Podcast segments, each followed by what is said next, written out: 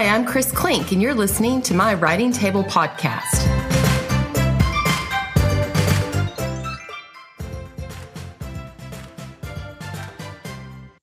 HelenKay Dimon, otherwise known as Darby Kane, is a former divorce lawyer turned best-selling author of more than 40 romantic suspense, contemporary, and erotic romance books and novellas.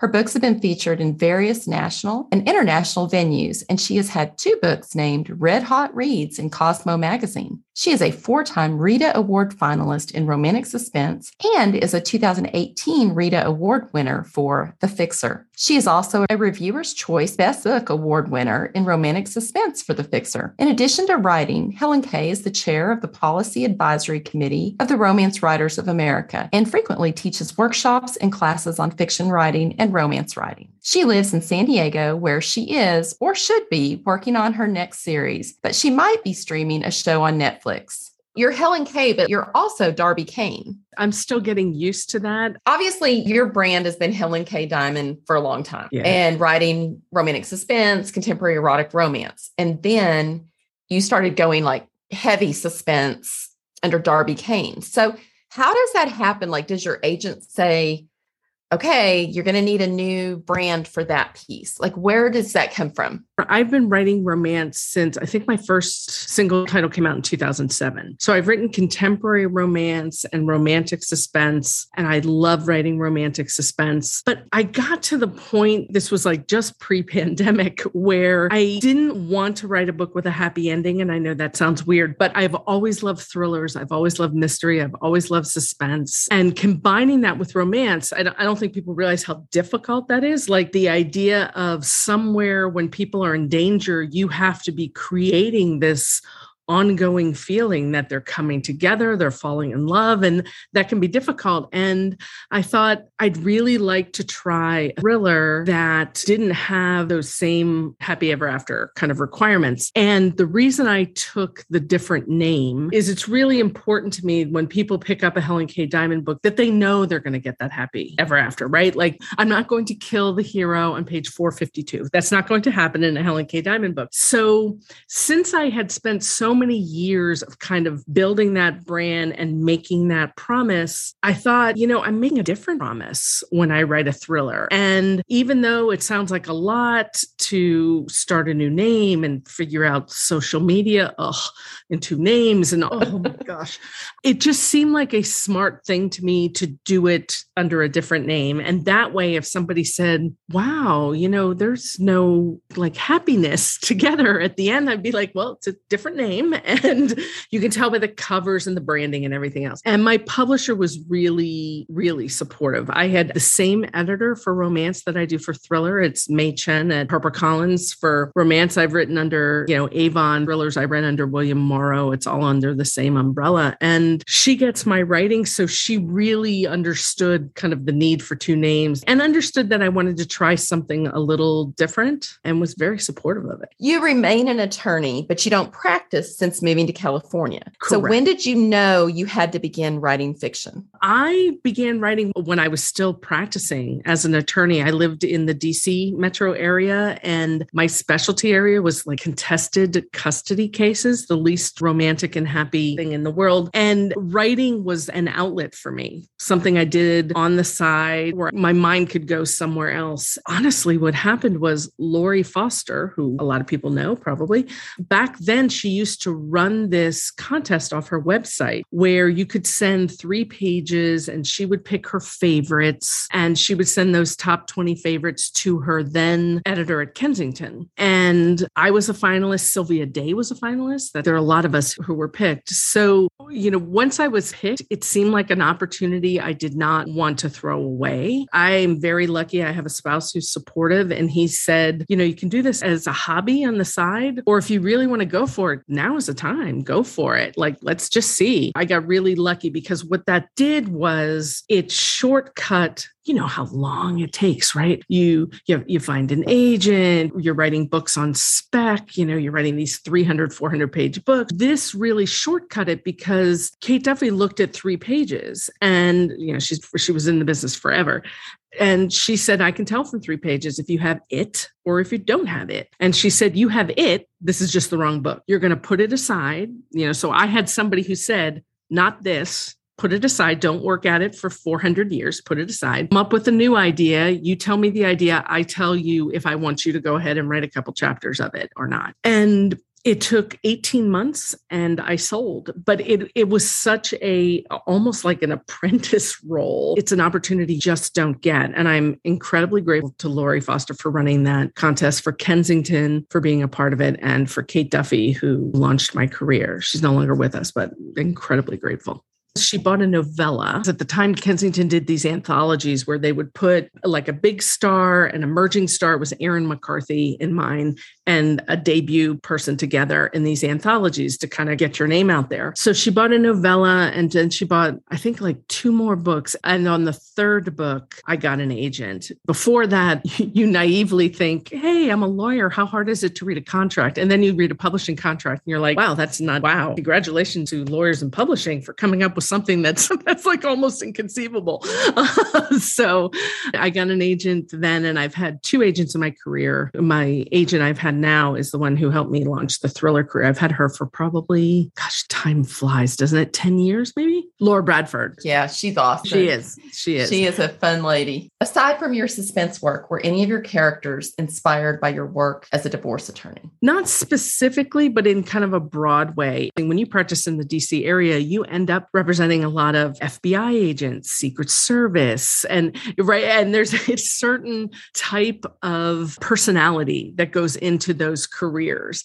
And that personality type worked well for me when I was doing romantic suspense. The other way I think it helped was, you know, when you're dealing with divorce, people are not at their best. You hear a lot and you start to realize kind of why they became the people they became, like the things that happened to them. And I have always used that as a reminder when I'm building characters that people are never just what you see in front of you. They are this combination of things from the past that have happened to them that, that they've overcome, that they haven't overcome. That's what I try to put into characters, not any one specific. Everything is fictional, but but the idea of people being more than one thing. Tell us a little bit about your first Darby Kane book. The first book is Pretty Little Wife. When I was writing thrillers, what I wanted to really write about was kind of this idea of justice and fairness really not being a bright line and how the court system works and how you feel the need for revenge and vigilantism and how trauma impacts all that. I wanted to kind of pack all that into writing thrillers and Pretty Little Wife it's the non romance. You know, from pretty much, I think like chapter two,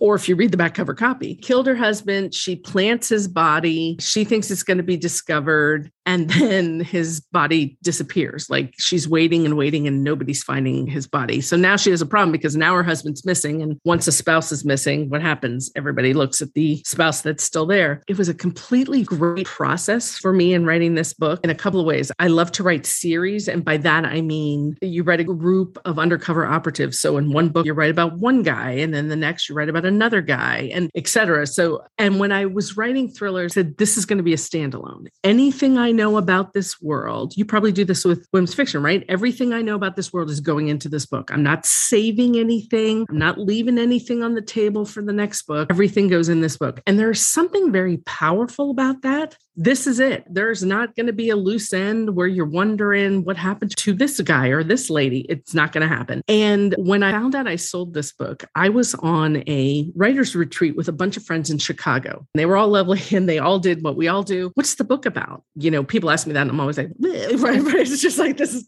you wrote it. Why don't you know what it's about? An hour later, you're still talking about, and then there's this brother, and then, then we go to lunch. Yeah. It's like, that's not working. Hadn't written the book yet because, again, I sold to my own editor. So I think I had written a chapter. And I realized that I couldn't put what the book was about in any kind of pithy way, like a, which in my mind meant it's not special enough yet. It's not distinct enough from a lot of other domestic thrillers that I've read. So what makes my book distinct? And I sat there and I'm like, well, what makes mine distinct is that it's not a whodunit. It's a why did she do it? Right. Like we yeah. know she killed him. So the theory in my mind, whenever I thought of the book was she killed her husband and she put his body right there. And now where is it? That's really what the book is about. And once I started thinking of it that way, then it was like easier to write and frame it around. And I had never had that experience when writing romances. I came at it a different way. It was great fun to write about it. But yes, it's about a woman for reasons you don't know at the beginning. They're good reasons, though, I swear. Kills her husband, his body disappears. And then it's why did she do it? Where did the body go? And what is the bigger picture here? Because there's something way bigger than just I'm an angry woman, although she's very angry. I mean, not to oversimplify romance, but romance does have a bit of a recipe in that certain things have to happen at certain points. And then, of course, happily ever after, happy for now. As I understand, suspense takes a lot more time in plotting because you have all these little puzzle pieces that have to fit and layer. How did you approach that? It's interesting because my process changed, right? We always get asked process questions, right? As writers, you know, are you a pantser? Are you a plotter? Or the George R. R. Martin, are you an architect? Are you a gardener? And I always thought to myself, I'm pretty much a pantser. Like I have an idea, but I have to sit down and write. And that didn't work for me with the thriller. For me, I had to wrap my head around a little more pieces of what's going to happen. So, what I did is I bought this huge whiteboard. On the whiteboard, I divided it into columns, and it was kind of what Lila, my main character, knows, what I know, what the reader knows, and then a column of things I'm going to have to divulge over time. And for a couple weeks before, I would write a little bit and be thinking about the characters and getting, you know, a scene or two down, but I was really spending a lot of time with the whiteboard and with the notebook, kind of moving those pieces around on the board. Who really knows what, when, how do I divulge? And then what characters do I need? And then how do I make those characters more than just kind of one dimensional so that they add to the story? So there was a lot more of kind of what I would call prep time, not outlining, but prep time. And then I sat down and I started writing and I go through the process of I like this. Why did I ever do this? I wonder if there's a job open at Target. You, you know that process, right? That's the writing process. Complete crap. Oh, I'm a genius. exactly you know, that genius stage though lasts so short for me. Right back yeah. to how did I ever do this before? Like, how did I ever write a book before? And once I start writing, and I always have a notebook next to me and my whiteboard's behind me and I can move stuff around, eventually the book starts to fall in my head. The first hundred pages is a slog for me. Like those first 25, it's all shiny and pretty, but the 25 to 100 and or 125 is such work because that's when I'm really writing and figuring out what this book is and how it's going to look. And then it starts to fall in my head, and I can do a really brief outline that literally is like, I need a chapter that says X, I need a chapter that says Y, and put it together. So it's a convoluted mess of a process, I would say. And it's probably somewhere between plotter and pantser, but it is interesting that switching genres made me switch a little bit how I write. How long did it take you to write Pretty Little Wife? Feels like 400 years, but that's not true. I'm on my third. So Pretty Little Wife came out the replacement wife comes out in December. I'm about 250 pages into the third one. And in all three of them, I forced myself at the beginning not to just jump in and write, but to do some kind of pre planning.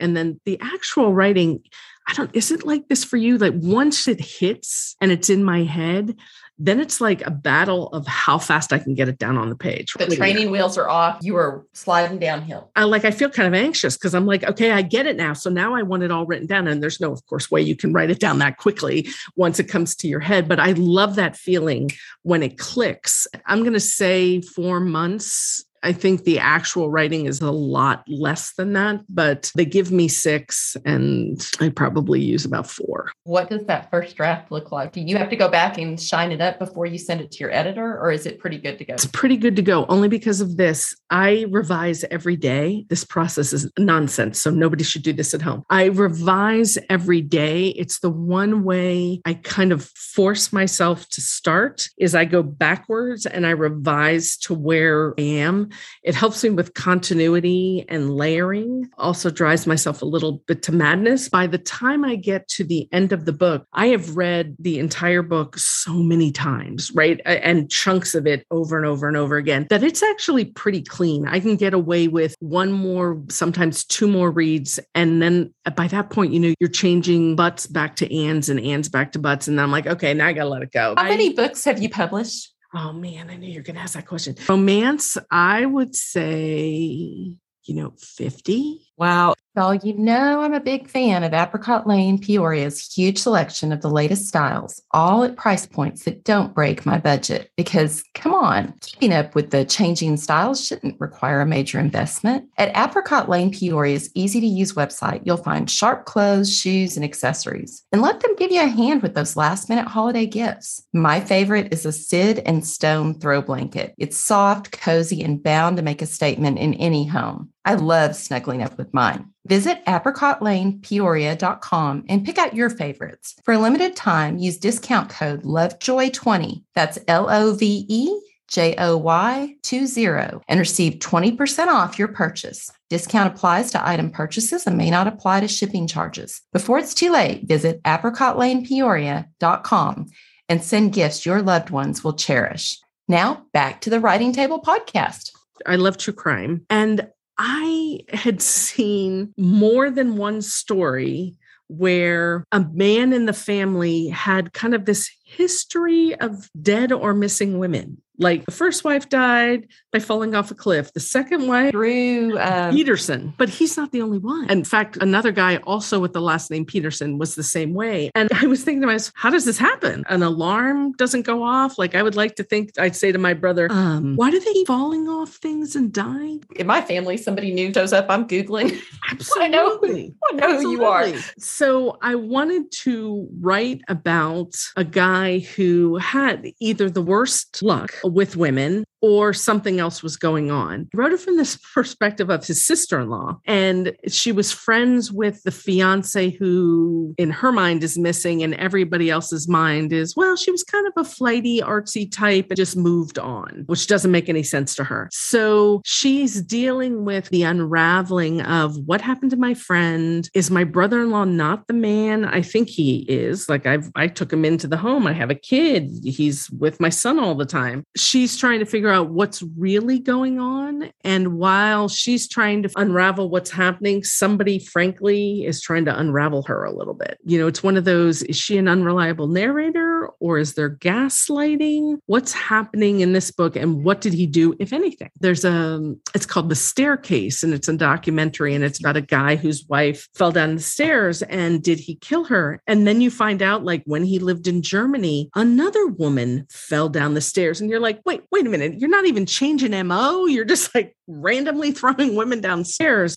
I watch like the Dateline 48 hours, and my husband calls it How I Killed My Wife and Tried to Get Away with It. And I'm like, You're not wrong. They could rename it that and it would work. When I started writing thrillers, I had read that the majority of thrillers and true crime, it's women who consume this, right? And read it and watch it, which I thought it was fascinating. I had always read and watched, but it is interesting that it's women who are really the ones who are most interested. And I think it has something to do with knowing the evil that's out there. And that gives us some weird comfort, even though we know if evil comes to our door, there's probably only so much we can do. There is some kind of comfort that comes from the idea of, I've watched all of this stuff. So maybe I could pinpoint if somebody moved into my family and would be dangerous or, or whatever. What is the something special readers will always get when reading one of your books?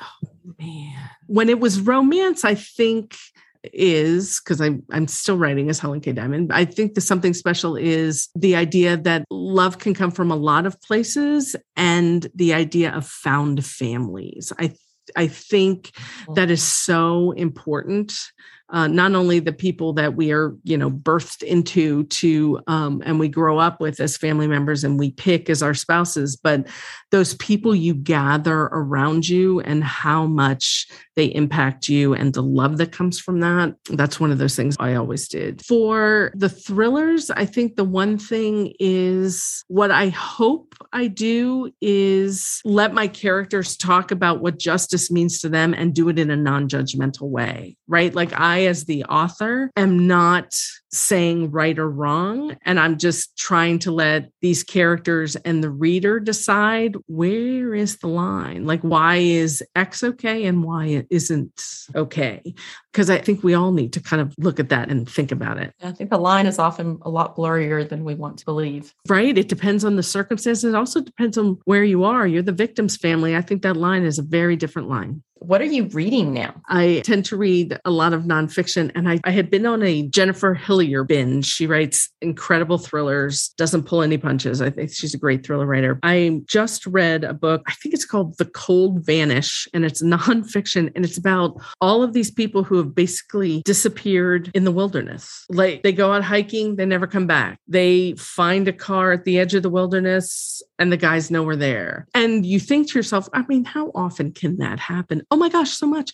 I will now not go into the woods alone. That's what I've learned from this book. Do not go into the woods alone, uh, no matter where you live. It, it is a fascinating look, right? Because you're thinking, are people in search of solitude? Is it a, they want to end their lives? Is it evil? Like, we don't know. For so many of them, it's just this fascinating look at these different people in different places and what it does to the families they left behind, which is just devastating. Mm you know, I know just from seeing you in, in your native habitat at conferences that you have a group of fellow writers. So tell me how you and your fellow writers support each other through the best and worst of times. We have a Slack chat where we daily talk about, and I think this piece is important stuff that's writing and stuff that's not writing, right? The things that matter to us or worry us, you know, family stuff, health stuff, etc., outside of writing. But it is a place where you can ask any question. You can say the thing maybe you can't say to somebody